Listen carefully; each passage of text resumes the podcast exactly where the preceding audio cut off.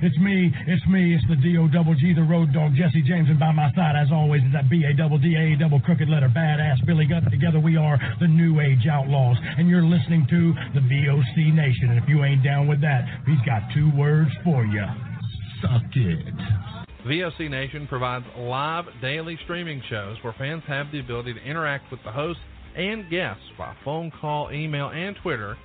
VOC Nation hosts include the legendary Ken Resnick, who you probably remember from the AWA and WWE, former WCW performer The Maestro, Wes Briscoe, who you probably remember from Impact, Brady Hicks, who you remember from Pro Wrestling Illustrated, former WWE and TNA star Shelly Martinez, and former Philly radio personality Bruce Wirt. VOC Nation's two most popular shows are Wrestling with History, featuring Ken Resnick and Bruce Wirt, streaming live on Wednesday nights at 9:30 Eastern, and of course In the Room, featuring Pro Wrestling Illustrated's Brady Hicks and WCW alum The Maestro. And by the way, both of these shows take callers live during the show. What are you waiting for? Go listen live right now at VOCNation.com and subscribe to all of our podcasts by searching for VOC Nation Radio Network on your favorite podcast app. Oh, and follow them on Twitter too, at VOC Nation.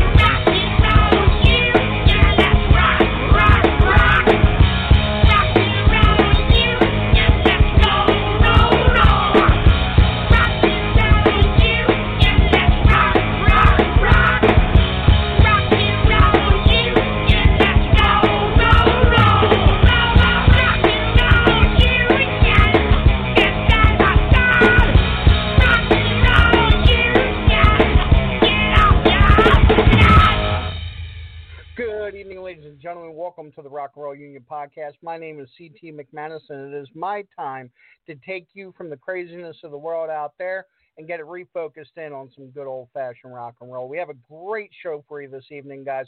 We are going to be talking everything Kiss. We're going to be talking about the band, the the fandom behind it, everything you could imagine. We're going to be talking Kiss from the bottom up. We have three mega Kiss fans calling in. We're going to discuss this roundtable style like we have been doing on the show. Um, me personally, I'm not a Kiss fan, so they're kind of trying to persuade me to come over to their side a little bit. Just a little touch uh, to touch base on a couple things. Our toy drive is now on its final week. There are four bands collecting for the toy drive. Uh, those bands are As We Become Ghosts, Blackleg Minor, Shades of Grey, and October Black. Blackleg Minor, of course, being the band out there for you Delaware and Maryland folks. So if you want to donate and you're out in that area, you're able to call Blackleg Minor over at 443 379 6315. As we become ghosts, their number is 609 332 2818. Shades of Grey, you can reach them at 856 625 2259. And October Black at 856 308 3396. All gifts are being donated to the Salem County Division of Family Services. A lot of kids that are coming from some pretty rough backgrounds and could really use a pick me up during the holiday season. So, uh, hope all you guys had a very happy and healthy Thanksgiving. You ate all that turkey and you got all the, the sides and everything with it. Tonight, we're going to have a really different show. Like I said, we're talking all about the band Kiss. We're always looking for new up and coming bands. We're also looking for different topics for the Rock and Roll Union podcast. If you have any ideas, you can drop them off on the Facebook page.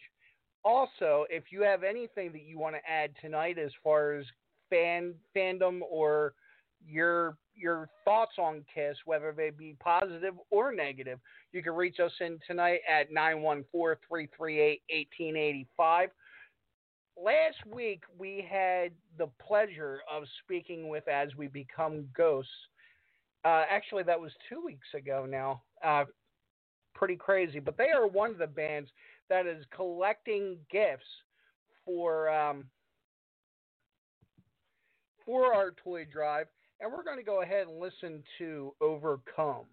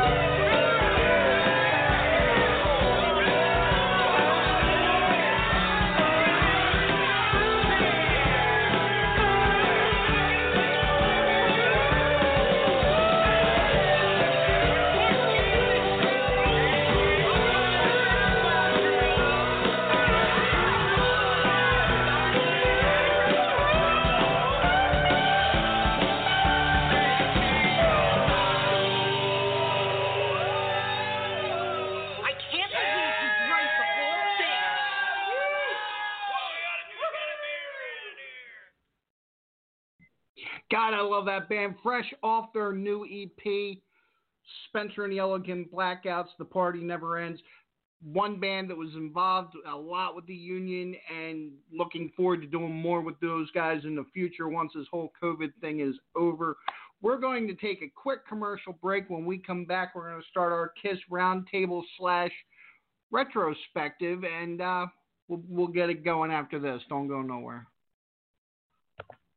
Hey, this is Total Package Lex Luger, and you're listening to the VOC Nation. Don't miss out. Check out In the Room every Tuesday night at 9. Listen in. Pro Wrestling Illustrated's Brady Hicks, former WCW star Stro Maestro, Kathy Fitz, Matt Grimm. And you and Ray are there too, right, Ray? We sure are, and we've got great guests like Lex Luger, AJ Styles, Haku, and more. It's a heck of a party.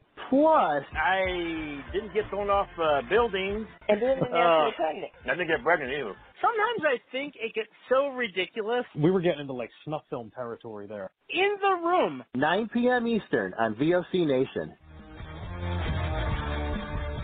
Wrestling with History, the voice of choice, and Killer Ken Resnick. When I die, they're going to open me up and find about 2,000 undigested Northwest Airline cheese omelets. Mr. Chris Cruz, what's going on?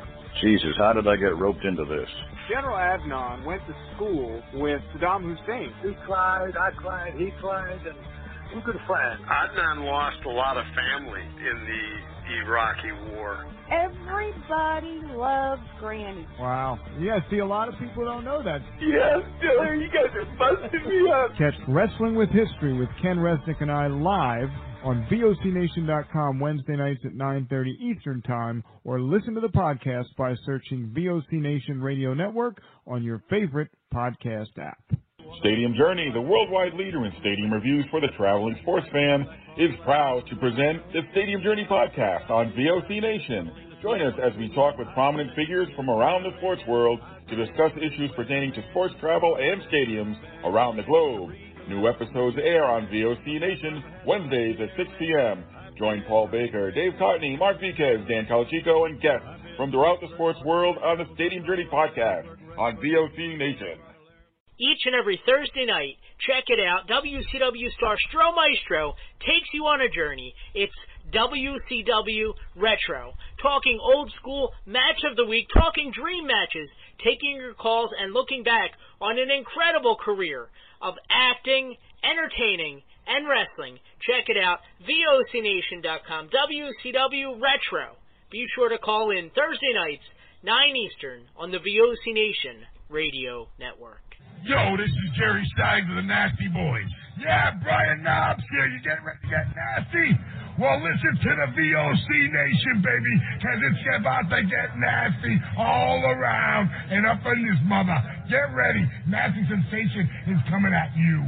The worldwide leader in entertainment. This is the VOC Nation Radio Network. Welcome back to the Rock Roll Union podcast, and this is our special roundtable retrospective on the band Kiss. They were an American, or yeah, they were an American rock band formed in New York City in January of 1973 by Paul Stanley, Gene Simmons, Peter Criss, and Ace Frehley. On the line tonight, we have three mega Kiss fans. Those guys, man, I'm very happy to walk them, welcome them onto the show. We have Steve Cavico, Matthew Umbersole, Hey, how are you? and Tucci. Guys, how are you tonight? Doing great. Awesome. How are you? Good, man. Um, Thanks for having me. we're going to go down the line a little bit. Uh, we're just going to open it up so you guys could uh, let our listeners know how long you've been part of the Kiss Army, uh, how it's affected your life, and the things that uh, how you got started with it. We're going to start with Steve Cavaco. Steve, if you could give us a little bit of a rundown on your fandom and uh, how long you've been a fan of the band. Sure. Hey, thanks, guys. This is fun. So I'll start way back. My um, my first actual vision of Kiss was uh, 1976 on a Halloween special called uh, Paul Lynde Halloween Special. That's actually my first vision um, of Kiss. Now I was very very young, so I'm I'm going to be 50 soon. So I was about five years old when this came out. But it was a, a mesmerizing experience just to see what it was. Um, let's let's shoot back. Let's shoot a, a few more years later. Um, I'm I'm eight years old and 1979 rolls around, and my uh, I'm lucky enough that my uncle, who got me into Kiss early on, you know, passed that whole 76 thing, 77, 78. Well, I was finally old enough and took me to my first show, uh, which was uh, July 25th, 1979 at Madison Square Garden, and it was a life changer. Uh, here I am, eight years old, um, seeing that, and and you know that that tour was interesting along history, which we can always talk about, but I mean, from there on, it's been never ending. It's been a, a big part of my life. Um, you know, they've it's just and there's so many incarnations of the band from there. And I've seen the band well over a hundred times since then. Wow. And it's, to today, it has, yeah, and today it, it, it you know it just hasn't stopped. You know, you know, went through the ups and downs. There's a lot of ups and downs with Kiss, a lot of personnel changes. Uh, some stuff I I love, and not everything I that they've done I I I don't like. But that's what's great about Right. the band. I guess we'll talk about that. And it's an ultimate live experience, and that's one of the reasons why we're probably going to talk more today. But I'll pass it on to everybody else so they get some time. So uh, let's go next to Matthew Unversall.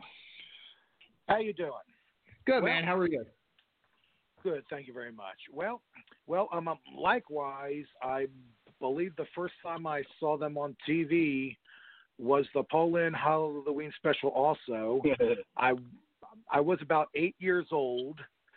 Um, um, um, after that, my two cousins and I formed our own little private Kiss fan club. uh, um, years later, they kind of outgrew Kiss, but I stayed with them. You know. uh, and, um, um, back in the '70s, there, um, I had a cool mom that joined the RCA Record Club, and she she got me Kiss eight tracks. uh, yeah, yeah, yeah. Yep, Um, um, I uh, okay. Um, I well, while I followed the, the band in the '70s, and I was was um, right there for the Halloween re- release of of well, um, airing, I should say, about Kiss meets the Phantom of the Park. I I didn't get to see them live live until the '80s on the Asylum tour, but I haven't really missed a tour that came to the Philly or Atlantic City area around here since. Uh, because Wow. every year, uh, year I've seen them. Yeah. Man, so let's go ahead and uh, Steve Steve Spatucci, if you could uh, do the same thing. Sure. Yeah, I feel bad. I missed the uh, Paul Lynde Halloween special when it first aired, but like the other two guys, I did become a fan in 1976 when I was six years old. Uh, what I remember is my grandfather had been talking about that group where somebody spits fire and blood and how disgusting it was, and I agreed with him. But then some kid in the neighborhood gave me some kiss cards, if you remember those. Oh yeah, And, oh uh, yeah. it kind of Still got a it kind of scared me, right? But it also kind of fascinated me. So uh, I kept them in a secret spot in our our organ bench in our house where I, I would look at them occasionally. um, and uh, and over time, I've, I've heard this from other Kiss fans, but a lot of that early fear kind of got got the initial interest going, and it evolved into uh, less fear and more love for the band. And of course, you know their visual look uh, is something you, you can't deny had an impact on, on any fan, uh, unless somehow you heard the music and, and didn't know what they looked like at that point. But uh, but but I certainly got the albums. I think the first album I got was um, oh, I think it was the first album itself, and continued collecting and listening in my room alone uh, on a little record player, and just getting to know the band, listening to live a lot too, and trying to understand the difference between a studio album and a live album because at age six, seven, eight, nine, it, it was uh, difficult to piece that together. And uh, yeah, started buying a lot of magazines, like 16 magazine that featured the band a lot, and even though it was a somewhat sanitized version of them and their origin and, and their interviews, it was still it was still cool to get that perspective on them and follow along from month to month and, and see what's going on with the band. And and I've been a fan ever since. Uh, so that's where I'm coming from. Awesome. Now, uh, I had asked all you guys to do a uh, a top five. Uh, we're we're going to go down the line with that as well. Um, I'm going to take notes while we're talking so that I can uh, refer back to them later. But um, yeah, going uh, Steve uh, Steve Spatucci, if you could start with your top five, and uh, if you could just when you get to one, let us know why that song is above everything else. All right, sure. So actually, uh, if you want me to go from uh, five to one, I'm going to start with "Escape from the Island" from The Elder in 1981. I want to uh, had, had to include the Eric Carr track on here. What was that? no, that's good. That's funny. That's good. Oh, cool. Nice. So yeah, you know, it's um, it was Kiss's, I believe, second instrumental. The first one was the love theme from Kiss off the first album, and this came uh, eight years later and it was written by Ace Frehley and Eric Carr and uh, Bob Ezrin, who produced The Elder and who produced Destroyer before it, actually also co-wrote the song and played bass on the track. So it was a historical track because there is no Gene or Paul involvement. Maybe maybe the only song they've done where there's no Gene or Paul on there anywhere. They could have Wow. given maybe Gene, like Gina Maraca or something to shake along to. Um, but they didn't. So it's a, it's a really cinematic song. It also uses sirens. Uh, the Elder was a, a concept album, very controversial among Kiss fans. Some people hate it, some people love it, some people are in between on it. There's, a lot of variation there. It tries to tell a story of uh, kind of a fantasy story, a hero's journey story, and it was intended to be a movie. That's why it's actually called Music from the Elder, but the album, uh, the movie never came out. So, uh, but you get a really cinematic instrumental with "Escape from the Island." Uh, it's a lot of fun actually, and, and it's uh, it builds and ha- it has a lot of dynamics in there that you can get into. Uh, and when I was researching this list, I looked on YouTube and I found a cover by a band called Kiss Nation. I thought it was awesome. So, um, so even though Kiss did not perform it uh, until I, I believe the Kiss cruises, but they certainly didn't perform it in the uh, Elder era because they didn't tour uh, in America at least. So, uh, Escape from the Island. There's my number five. All right, number four. Number four. You uh, keep going. All right, great. So Yeah, we're, larger we're, we're, we're going to go each person their top five. Their yeah. All right, I got you. And you're, we're going to be able to check back with you to make sure you listen to all 15 songs, right? Another another episode.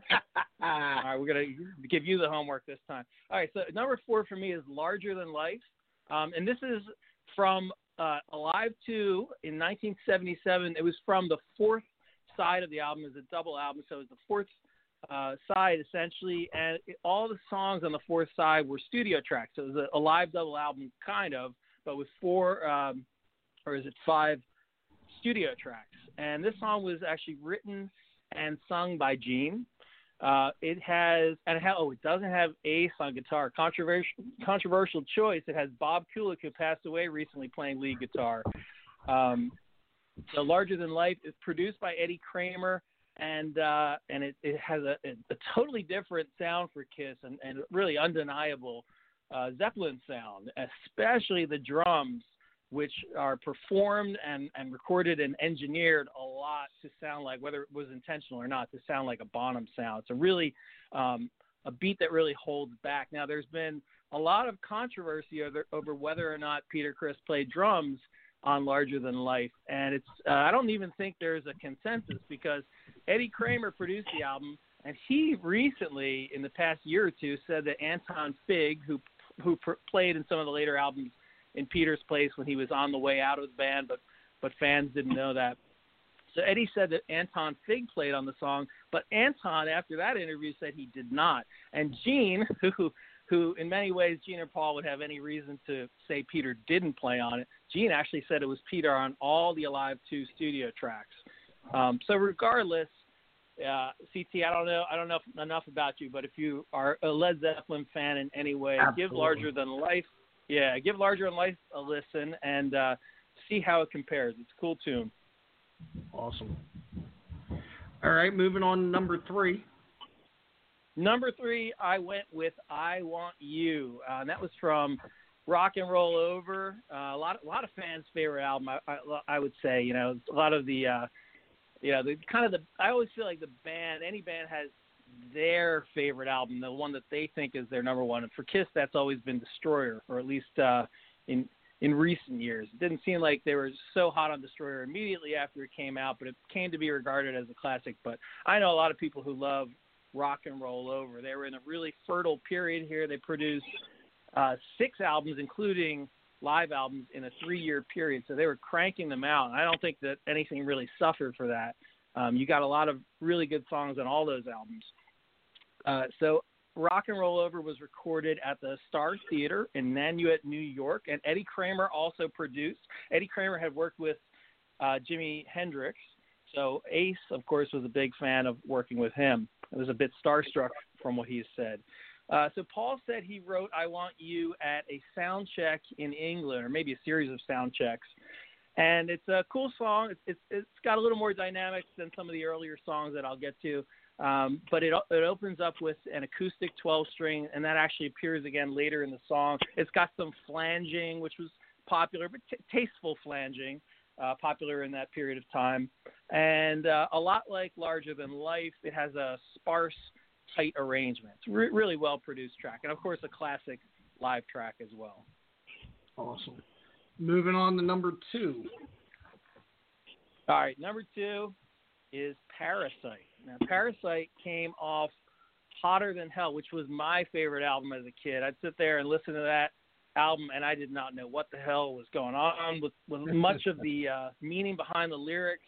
And it definitely, you know, often days it's referred to as having a very sludgy sound. Kind of ironic because it was it was recorded in L.A. Uh, the I think the only album they well the only early album they recorded there, um, you know, which m- might have been associated with a more sophisticated production, but it actually due to some, some engineering, uh, either intentional or unintentional methods, it has a really thick sludgy sound, which I, I think only works to the album's advantage. Um, it was produced by Kenny Kerner and Richie Wise, who produced the early demos and the first Kiss album as well, and really were credited as having picked Kiss's demo or, or uh, picked Kiss out early on and recommended them um, to Neil Bogart to pick them up for his label Casablanca. So uh, Parasite, again, written by Ace, but sung by Gene because this was in Ace's pre-Shock Me era where he was not comfortable with singing. So he would uh, he'd write songs, a few of them anyway, and he'd have somebody else in the band sing them. Um, it's got an iconic, aggressive, in-your-face riff, and CT. I recommend if you listen to it, you of course listen to the studio version, but check out the Winterland show, 1975. I think the whole show is out there. I have it on a bootleg uh, VHS tape and DVD from the pre-internet days, but uh, black wow. and white videotape. The show is at their hungry, uh, their their their young, hungry era before they really broke big. It was you know right after um, Hotter Than Hell came out, and uh, it's a it's a great performance. Peter has an exceptional break in the middle. The, the band is just on top of it, and you can really see when you when you listen to the song and when you watch that performance why bands like uh, Skid Row, Anthrax, and Biohazard, and a bunch more hard rock and metal bands have, of course, been into Kiss, but especially have covered this song. Um, so, Parasite, 1974 by Ace. Awesome. Now your your top Kiss song. All right, this is a, a, deeper cut, although not not uncommonly loved by Kiss fans. I'm going with Strange Ways, also from Hotter Than Hell. By the way, it would have been hard to pick one song from every album, and I couldn't even do that. But picking five songs to represent the band and try to win you over is a real challenge. So I, I came up with some rules, and I kind of broke my own rules. So there's two here from Hotter Than Hell: uh, Parasite, the last one, and Strange Ways. Uh, both both short songs, like a lot of early Kiss songs. This one was three minutes eighteen seconds. Uh, Parasite was 303, but these kind of songs just really get in and get out and and and like Parasite, Strange Ways is is another super heavy riff. Ace also wrote this one, uh, but it, this time he gave it to Peter, our drummer friend, to sing, and, he, and Peter really took it over, and he used his uh, gritty, growly, raspy uh, maybe even soul and, and R&B uh, influenced voice to take this song um, and, and make it his own. And uh, Ace has compared his guitar solo to a dinosaur. I've also heard people saying it sounds like a dying dinosaur, and I agree with that. It's a really weird, uh, original solo, very um, artistic, very. Uh, um, yeah, he's certainly not trying to show off technical chops in the song, but he did it in one take uh, with his eyes closed. And, and "Strange Ways" is another song that's um, been covered by a lot of metal bands, especially Megadeth. Ace did play it on the Kiss cruise recently. I thought it sounded good. Ace and Peter did it together in 1995 in the Bad Boys tour. That was uh, kind of their their post Kiss get together. But Peter not, did not play drums. He only played some kind of shaker there. And I did see I do see that uh, the band has performed it at least once on a Kiss cruise. I get the feeling Eric Singer is a fan of the song uh, because he sang it. So, awesome. uh, Strange Ways going with that one for my number one. Man, Steve, you really know your stuff, and uh, thank you so much for putting that list together. We're going to switch from Steve Spatucci and we're going to go to Steve Cavico. Steve, if you could tell us your top five, um, don't sure, feel like sure. you have and to put as much into it as uh, Spatucci did. He, he really knows his stuff, and that's fantastic. But if you Yeah, want no, to, you can as well. Great list. It was great to hear that, and those are great songs.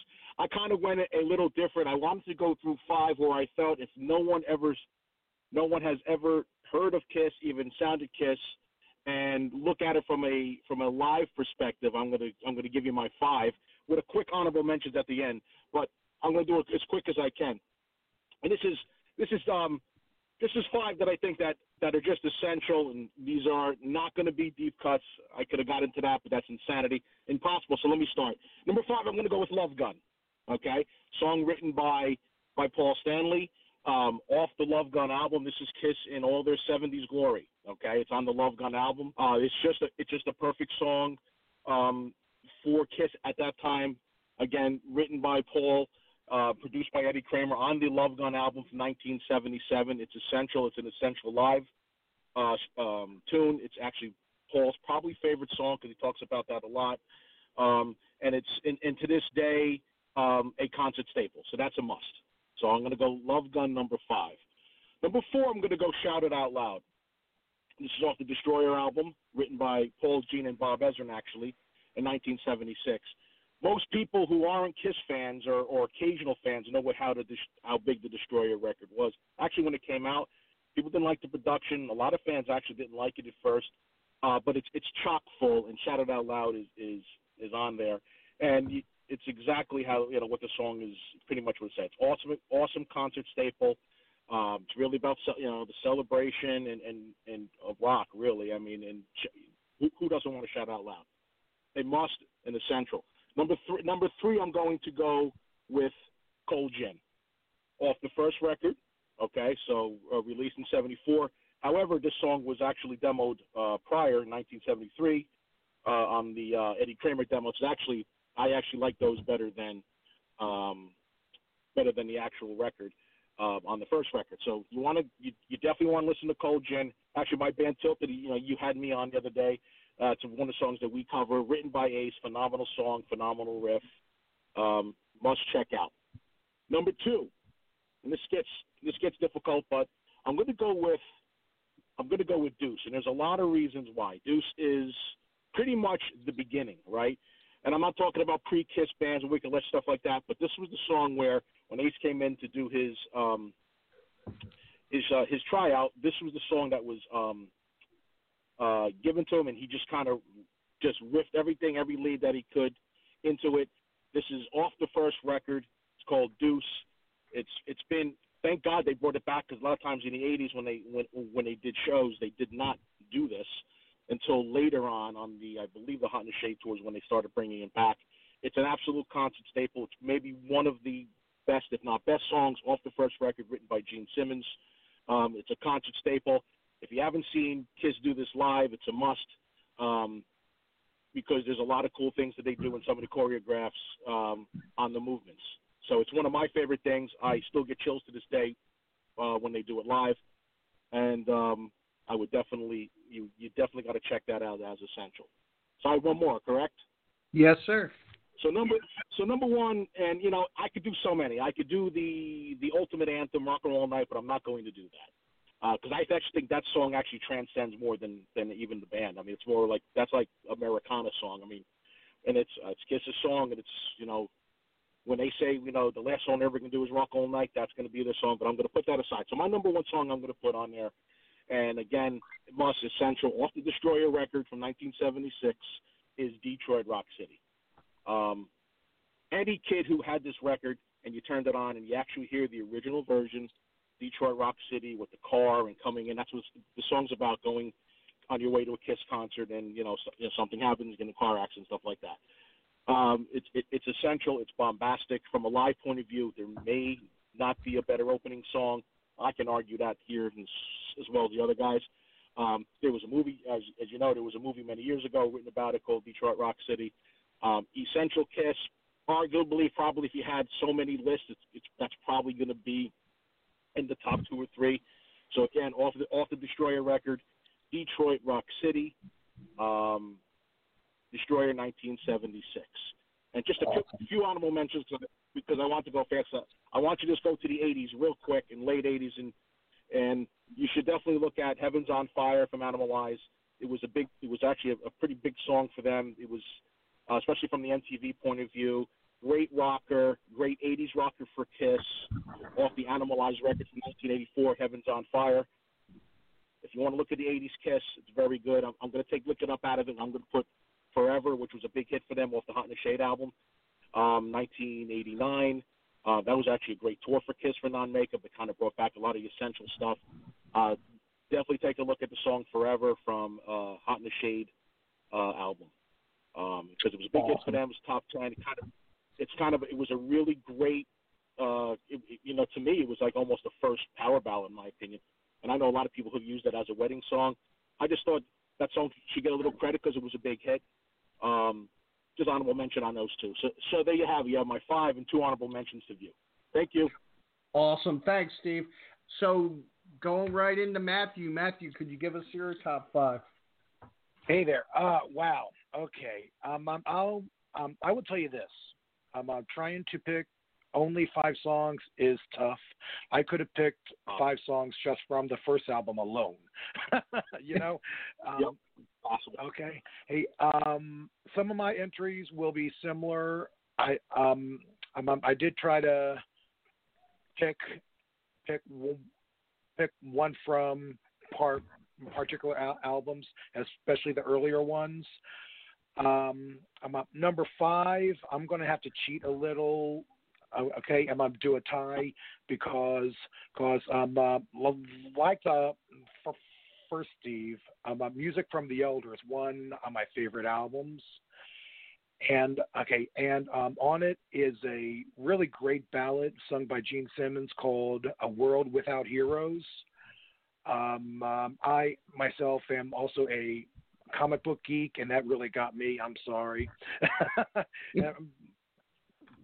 um, um, plus, also, it was um, uh, it was co-written by Lou Reed, um, um which wow. is really cool. Um, uh, but but okay, um, but a tie with that from from from Creatures of the Night. Um, he, um, just the year after one one of my favorite power ballads, Spirit, is is I Still Love You.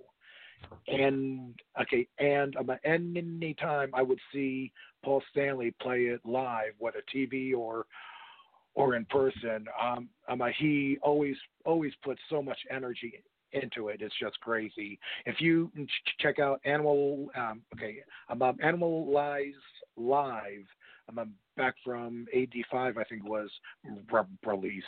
It's just a great live version of that one there. Um, oh yeah. Okay. Hey, um, hey, I'm up number four. Her, um, um okay, okay, um, um, could have been number one, but I'm gonna leave it at leave it at number four. Um, um also from okay, I'm um, also like the other C there. I love Detroit Rock City off of Destroyer. Like he said, it tells a great story, but okay, I'm on, but on top of that, um, I'm on the guitar duet there. I just always blew my mind right from the first time I heard it. I mean, uh, he that was starts off with with um, um, probably just Ace, and then Paul joins in, and it's it, it's um, a beautiful. Um, um, from the Dressed to Kill album, of course, I could do rock and roll all night, but everyone knows that. Um, um, one okay, um, one of the other tunes that I always loved was "She." It is okay. Um, um, it is a great groove song. I mean, and, and the lyrics on lyrics on it are really really cool. And um, and and if you ever check it, check out the Wicked Lester bootlegs, that is also on the Kiss box set. Um, uh, the okay, uh, okay, um, the original um, Wicked Lester version, which was was um, uh, Gene and Paul before Kiss, if you don't know.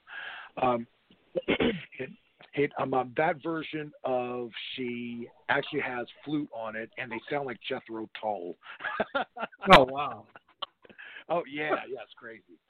Uh, okay, hey, um, um, um, also number two, I'm going to have to put the theme song of my own college radio show, Strange Ways Radio, on 91.7 WLFR. I'm going to have to say, um, Strange Ways is, is a great song. As um, okay, um, um, as was already told, it is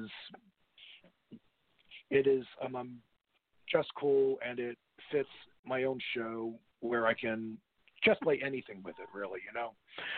Um, number one, I'm on from the first album is Deuce. Um, um, um, doesn't start off the first Kiss album, but it could have. And um, and um, quite often when I've seen Kiss live, they will start off the whole show with Deuce, and it's Uh, it just opens it up so wonderfully. It's fantastic. That's awesome. Thank you so much for putting that yeah. list together.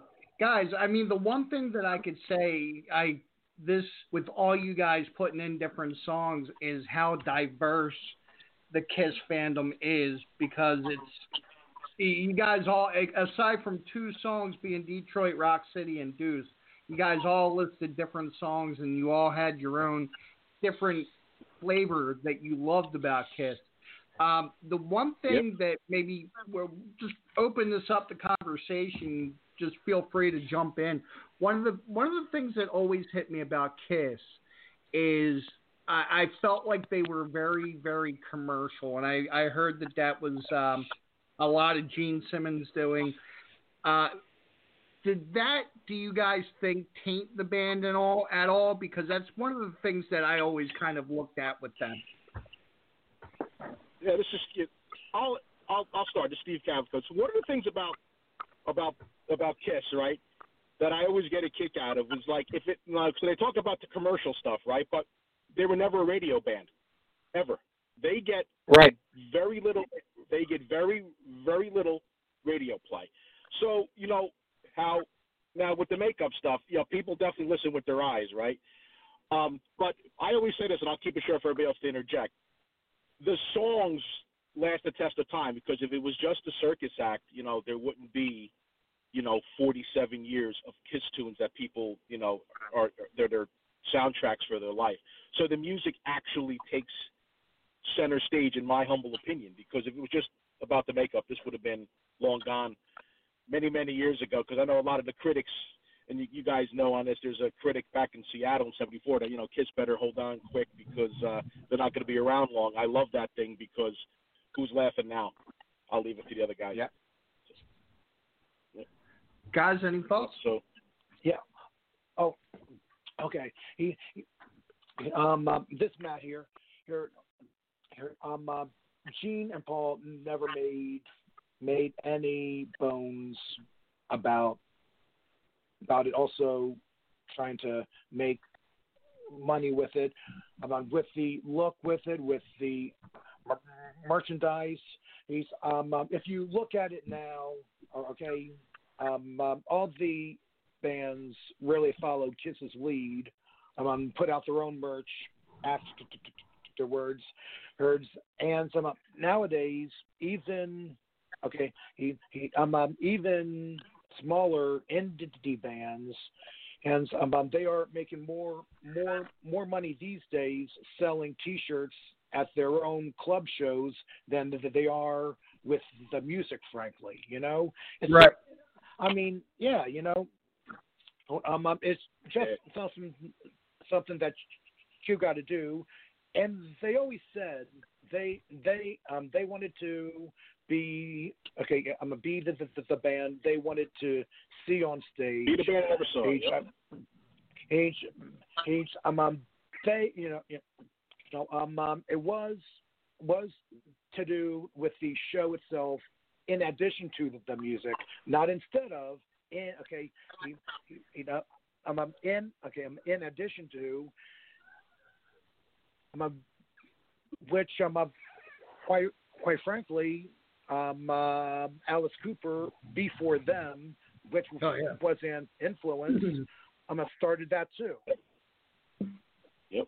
You know. Yeah. Hey, listen, this band, this band took it to the, this band took it on the road. They toured endlessly. You know, and, and you know, I was, I always talk about this. You know, they had people to back them. They worked hard on the road. They built it. They built the whole thing. Um, you know, the whole Kiss Army formed. We know that whole story. We're not going to get into that.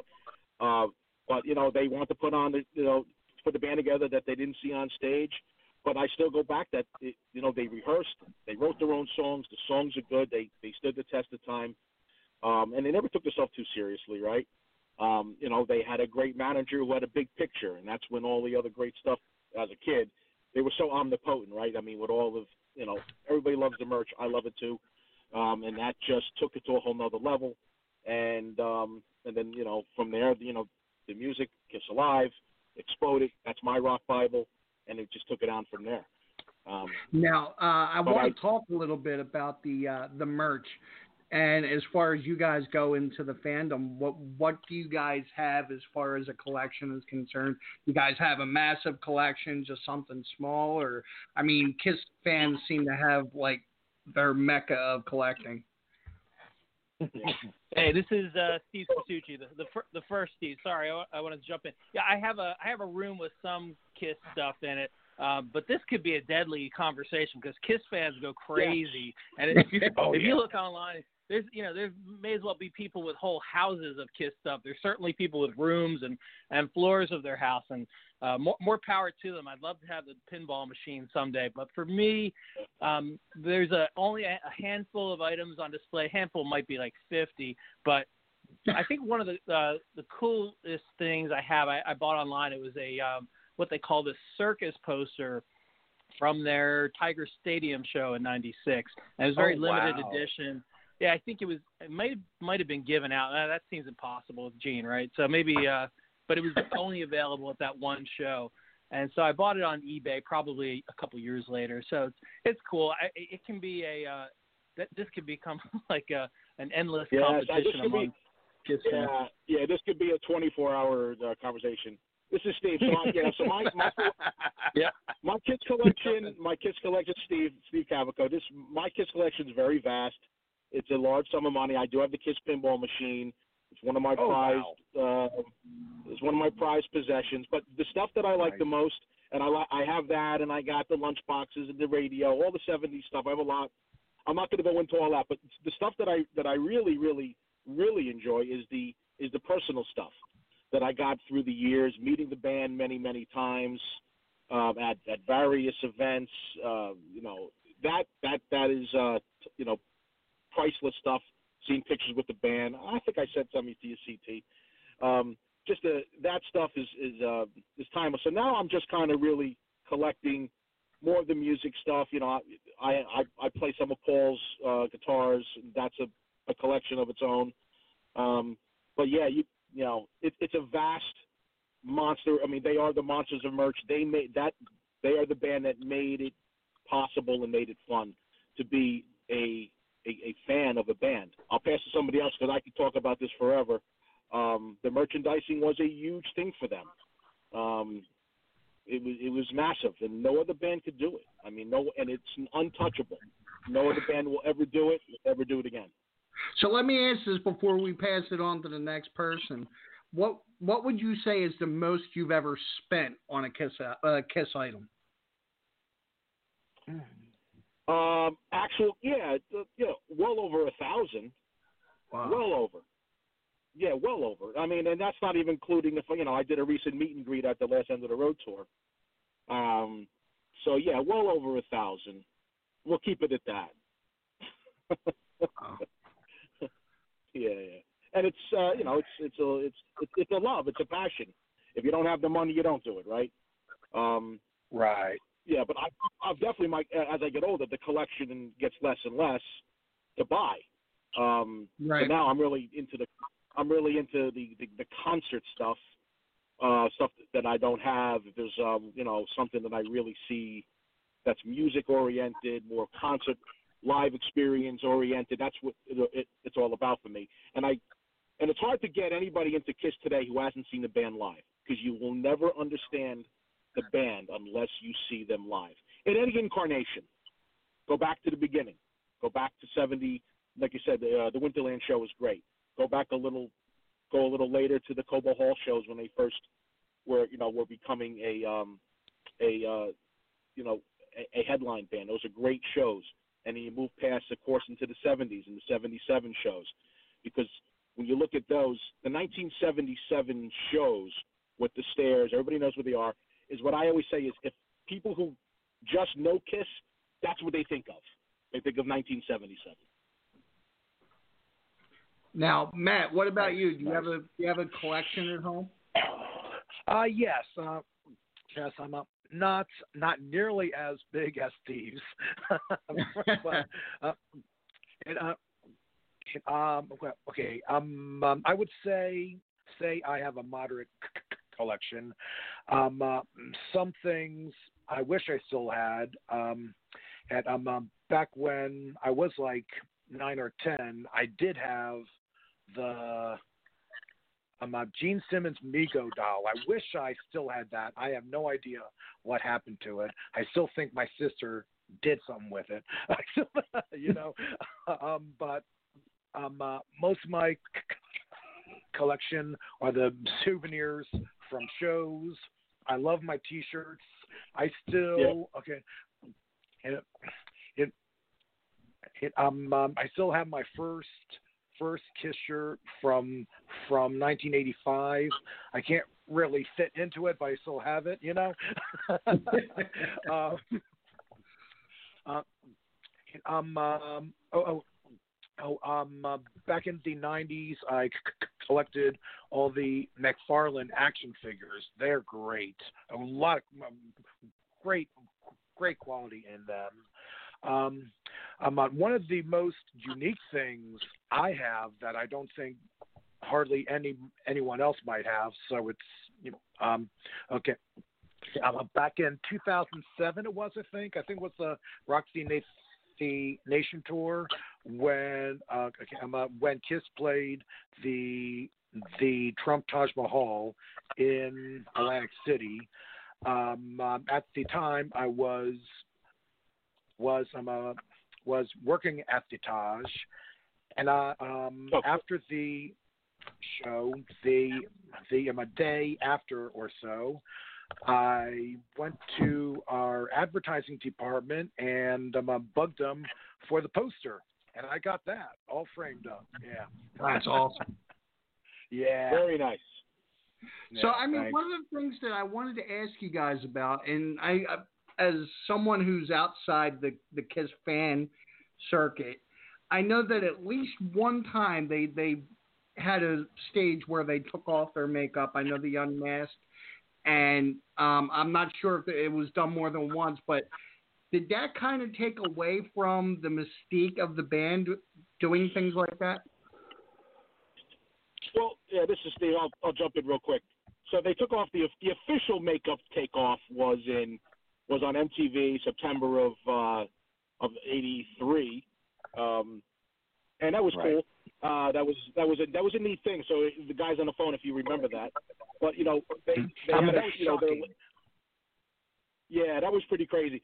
But um, you, you know, you know, I'll tell you, and and I, I I don't know how much time we have, but from 1980 through like 1982, which is like the Unmasked era through the Elder through Creatures of the Night, Kiss was not was not here. It was it was it was really down years for them. Yes, they had some big stuff in Australia in 1980. The Elder came. You know, I love the Elder. From a U.S. point of view, they were non-existent. Okay, so I always tell people if you got into rock music in 1980 on, odds are you're not a Kiss fan. They just weren't here. Um, in terms of, and I mean, I mean, in terms of being popular. Now they weren't here through '80. The Elder, they, you know, the then they did the Elder, then they did the Creatures of Night, which is one of the greatest albums actually. But you know, people were weren't listening. The the tour suffered. Great album nonetheless. It was time. They did a they did a uh, last show with makeup in Rio de Janeiro. It was really cool. They played like 147,000 people and then it was time to take off um, the makeup. But the funny part about that album, which is "Lick It Up," it wasn't going to be like that. Um, they decided to um, to take the uh, to take off the makeup, and it kind of resurged the band. They had a really, and that's another song I could have put in my top. You know, there's some great. That's another that's another essential rec, uh, album you should look at. is called is "Lick It Up," re- released in 1983, first record without without makeup, and it really kind of gave the band a resurgence that was definitely needed in America. Um, and that kind of, and that started the non-makeup uh, era. And it was a good tour. I saw a show at, at Radio City uh, in 19 during that time. Like might have been in '84. I can't remember the time, but I, I did see them there. Uh, completely different. It didn't really hinder me as much as some other fans. Let me tell you, uh, I, I was okay with it. Um, it was really interesting. Um, anyone else wants to add, add to that? Yeah, yeah. It's I like it. Petrucci I again. embrace it. I embrace the non-makeup. I embrace the non-makeup. I don't like it as much, but I embrace it. They were popular through then. They they they, they sold like 15 million albums through those through those times. Yeah, yeah. Y- definitely, yeah. I feel like it's it's the other Steve. I'm going to call myself the other Steve. Um, Steve, I agree. I think they they were trying to appeal to a different group then, and they did. And I I did lose interest. I remember in elementary school I had, and I still have it, a kiss a brass kiss belt buckle, and I wore it, and kids would torture me. And there was one guy in my elementary school who would just continuously tell me how much Kiss sucked. And when Lick It Up hit big, and this that went on for years. When Lick It Up big hit big, he walked down the halls of our high school with a Kiss concert shirt because he went to see them. And to me, I don't know if it, it made me less interested, but it symbolized that something had changed for the band. And and uh, I I listened. To, you know, I had the I had the albums. I listened to them. I was happy for them, but it didn't quite feel like my band anymore at that point. Now, with you saying not not uh, your band per se, a lot of people felt like that that I've come across. A lot of people felt like that. I know my son was, which is crazy because my son's 23, but he loves Kiss and it's an original uh, Gene Ace, all those guys that started it out and didn't care so much for the newer guys. Um, is that something that goes a long way in the Kiss fandom as far as the new guys are concerned? I mean, the new guys, they- they've been there for a long time now. I'm going to let somebody else. This is Steve Cavico. I've been talking a lot. I, I could go on for this ever, so go ahead. Go ahead. Okay. All right. I'm uh, this Matt here. Uh, okay. I'm uh, for okay. I'm uh, for me personally. Um, uh, wasn't that much of a big deal because while I do love Ace and Peter, right, and they're always the original members, always. He's um, um, uh, it was Gene and Paul that formed the band, right? He um, he um, um, it was their, you know, you know, um, uh, it was their tour bus, let's say, you know, uh, yeah. Um, um, they were always the core members, and and um, uh, while I became a fan in the '70s as as a kid, um, um, I was never able to see them until my teen years till 85 and so you know um about once i finally saw them live um, um i was fine with uh non makeup era too. Um uh, that being said said when the reunion happened in 96 i was ecstatic and i you know back to the makeup era uh, again i was okay i was in heaven basically yeah let me this is Steve. Let me add to the reunion tour. Yeah, so I mean, it's like any other band. You know, when I when when Kiss t- took off the makeup, I felt. I mean, the the Gene Paul Ace and Peter to me is like the Mount Rushmore. You can't touch it. It's it's another plateau for me. However, with that said, I like I enjoy '80s Kiss, but uh, when '90 '96 came around and the all of the original guys got together to do the massive reunion tour, I think I went to like 14 shows including all four at Madison Square Garden. That to me, Wow. and I'm barring, and I'm barring, barring no Kiss, because Kiss is apex. Everybody thinks it's 77, 78, and rightly so. 1996 rolls around. Those four shows at Madison Square Garden are by far the biggest Kiss has ever been. You could argue it to me to the to the to the nth degree, and I'll never ever change that. Those were the four most magical nights in history. Period. Wow. There was nothing like it. Anybody who was there those four nights would know. It was insanity. It was a party from when you woke up to when you went took the train or you drove in, to you to you got there to during it to after it and on. The greatest nights. Those are untouchable, um, and and never forgotten. Never forgotten. Right. Well, Yeah. see, he when it's okay. He about ninety six was okay. Uh, okay, um, ninety six was was the huge resurgence because suddenly everyone was talking about Kiss again after several years when they dropped off a second time. Frankly, you know. Yeah. They did. They did. Yeah. I just, I just, Yeah. I'll, I'll just never forget that. I'll, I'll, never forget that as long as I live. That tour. Um, it was magical. Kiss was huge again, and um, you had to be there to see it. And and I always say, in order in order to get in in order to get into Kiss today, you got to see them live. That's what the band's about. Oh, definitely. Yeah. Yep. Yep.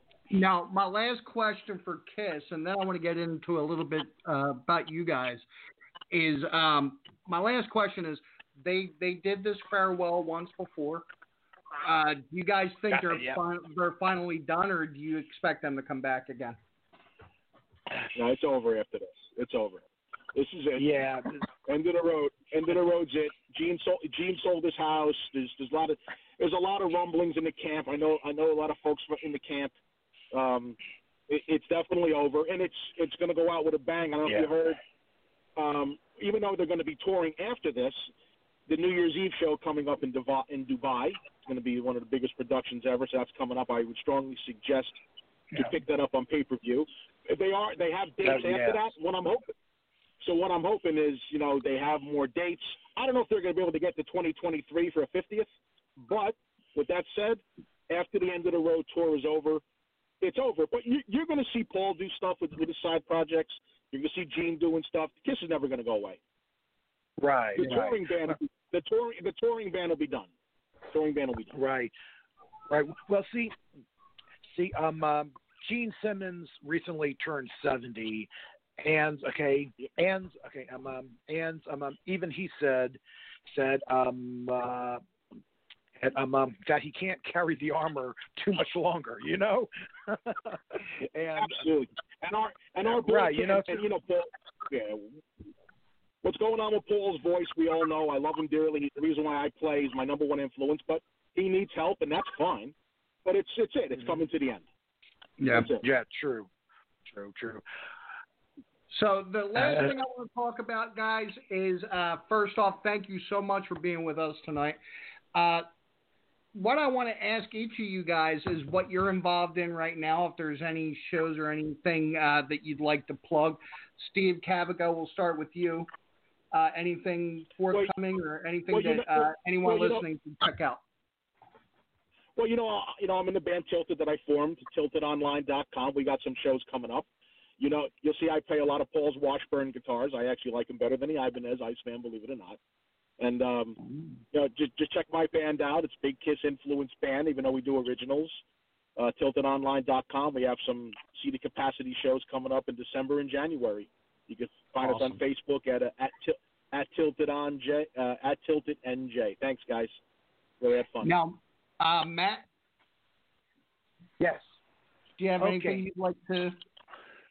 Yeah, sure. Thank you very much. Um, uh, first of all, thank you very much for um, uh, for having me here. Here, uh, um, um, I'm not a you. I'm, I'm a musician myself, but I am a college radio DJ.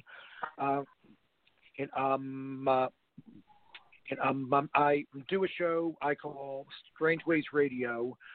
Oh, um, oh, um, um, after the song as as, as I mentioned, and um, and um, um okay, okay, well, you know, um, uh, we're on ninety one point seven um, FM in South Jersey. We webcast everywhere from Um, uh, also, I do record my shows, and I post them on Mixcloud, um, at mixcloud.com slash um, Strange Waves Radio NJ. And, uh, and um, um, I do a mix. mix I must start off with Kiss Block. Then I do mostly new music for the first hour or two. And then the last hour, I like to feature a lot of vocal bands from Jersey and Philadelphia.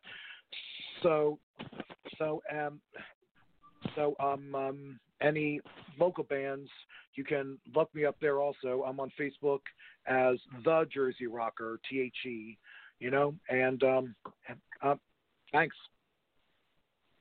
Awesome.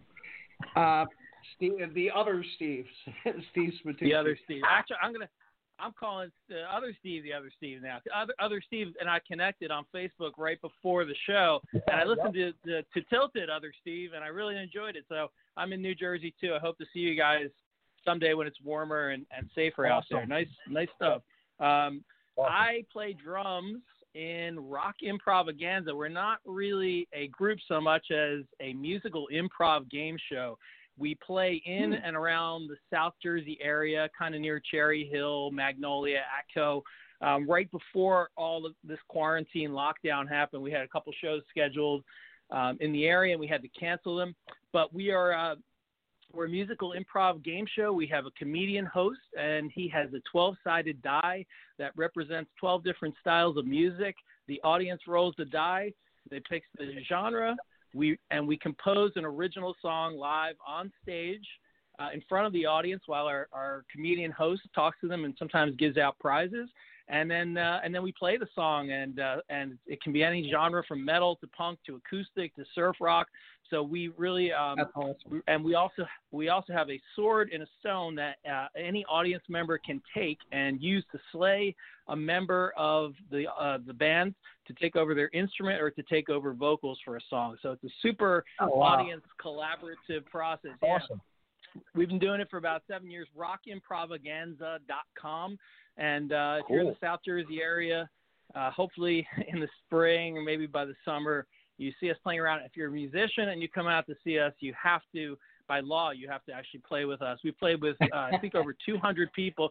We were playing a monthly show. We, we sometimes sometimes have eight different people playing with us in the evening. It, there were times when everyone on stage was a replacement member, and we were there guiding them and kind of uh, uh, uh, helping them get through making up an original song and, and performing it. So lots of fun. See for having me on. I'm sure for having me. Thank you so much. It's really been fun.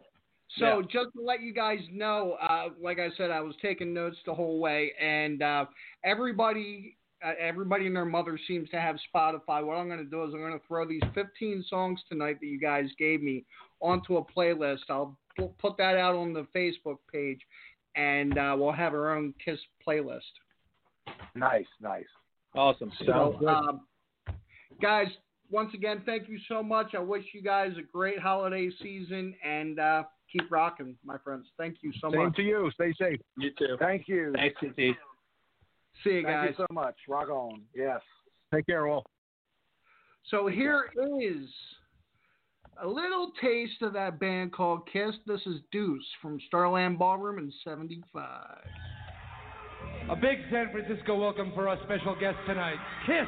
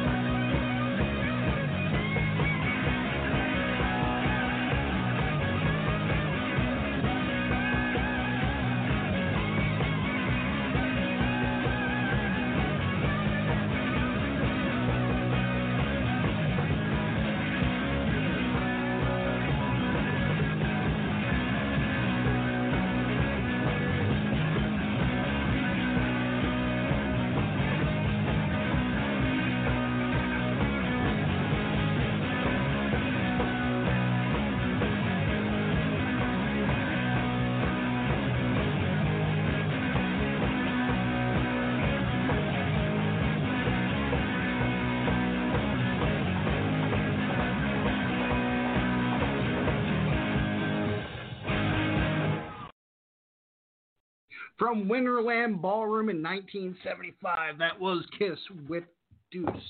Guys, please remember that this is the last week for the Rock and Roll Union Magical Christmas Toy Drive.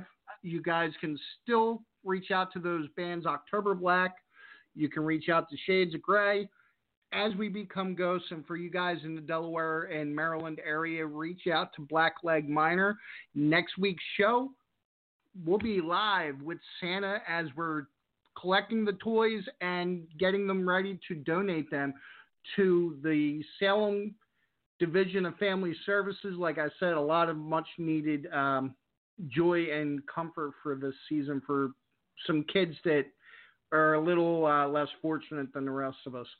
So, um, like I said, if there's anything that you guys would like to hear, if you enjoyed this episode, you can listen to any of our past episodes on Spotify, Apple Podcast, or wherever you get your favorite podcasts from.